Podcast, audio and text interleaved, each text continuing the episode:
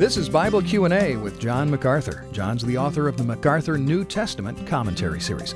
Today's question is from Colossians 3:21. It's about raising children. The apostle Paul writes, "Fathers, do not exasperate your children that they may not lose heart."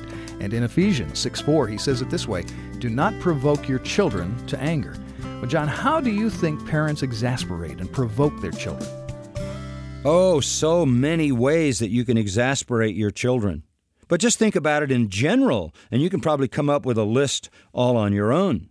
Things like um, absence of love, never listening to your child, unfair discipline, abuse, harshness, unrealistic expectations, trying to live uh, your own fantasies through your child, putting unfair pressure on the child to perform, trying to make your child into some kind of a star in athletics or music or academics uh, so the light will shine brighter on you. Uh, there are endless ways of setting your child up for failure by these unrealistic expectations can be heartbreaking and crushing to a child.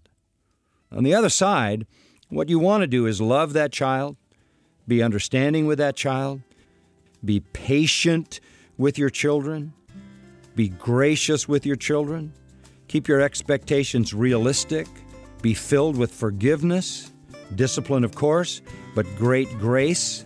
Show mercy to them in, in their childhood because they're going to make mistakes. In other words, love your children and raise them in the nurture and admonition of the Lord. That's a lot better. You're listening to Bible Q&A with John MacArthur. To submit your question, go to macarthurcommentaries.com.